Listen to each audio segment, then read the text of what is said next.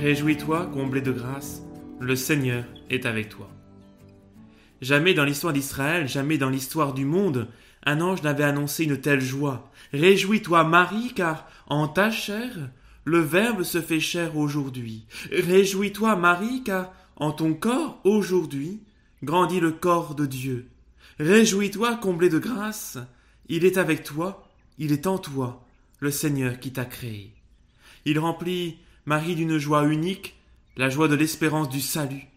Cette joie est quelque chose de profondément nouveau dans le cœur de l'humanité. Elle surpasse celle des patriarches et des prophètes. Car eux, en leur temps, ils ont parlé avec des anges. Ils ont peut-être vu Dieu dans la colonne de feu, ils l'ont entendu sur la montagne. Mais celui qui aujourd'hui vient en Marie n'est pas qu'un prophète, il n'est pas qu'un ange. Il est Dieu né de Dieu, lumière née de la lumière, vrai Dieu né du vrai Dieu. Il vient réellement laver la faute contre laquelle le sang des boucs ne pouvait rien. Il s'anéantit lui-même dans ce corps qui grandit en Marie. Il est l'image du Dieu invisible. Il vient restaurer l'image et la ressemblance de Dieu qu'Adam avait perdue. Il vient visiter notre humanité prisonnière du péché et de la mort. Il vient prendre sur lui nos fautes, nous donner l'espérance de la vie éternelle. C'est pourquoi aujourd'hui, avec la Vierge Marie, 9 mois avant Noël, toute l'Église est bel et bien en fête. En ce jour de l'Annonciation, nous célébrons la joie du salut. Dieu vient nous sauver. Et comme il y a 2000 ans, tout se fait dans le tréfonds de nos âmes. Il suffit de regarder l'Évangile. Voyons comment cette joie de l'espérance fut d'abord la joie d'une personne, toute seule, isolée dans sa chambre. Jamais jusqu'alors, ni dans la colonne de feu, ni au sommet du Sinaï, ni même au jardin du paradis, jamais Dieu ne s'était fait aussi proche de l'homme. Et pour s'incarner, il aurait pu choisir le temple de la ville sainte, devant une foule de fidèles rassemblés pour l'occasion. Mais non, Dieu choisit un village. À l'intérieur de ce village, une maison. À l'intérieur de cette maison, une jeune fille. Et à l'intérieur de cette jeune fille, dans son sein, dans ses entrailles, Dieu se fait homme, le Verbe se fait chair. Ce jour-là, il fait de Marie la première Église, la véritable demeure de Dieu parmi les hommes.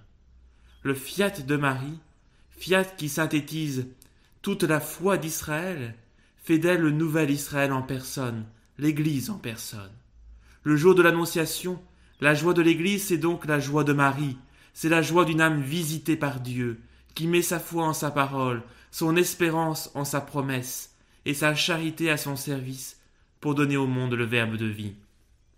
C'est pourquoi nous pouvons crier haut et fort, Dieu n'abandonne pas son Église, Dieu ne nous abandonnera pas, car il nous a déjà tout donné en déposant dans le sein de Marie son Fils unique.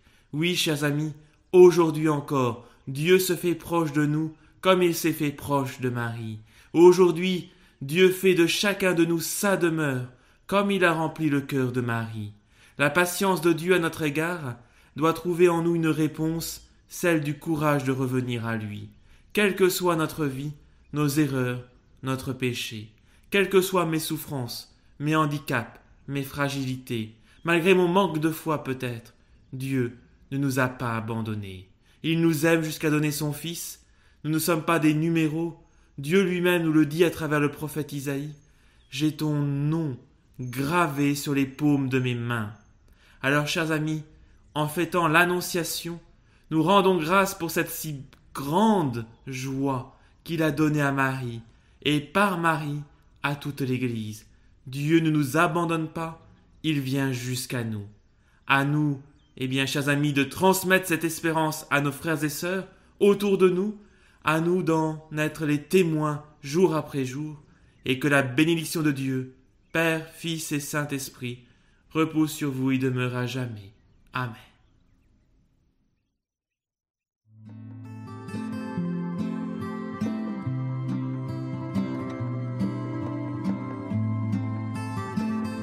Écoutez la parole du jour, chaque jour sur Catoglane.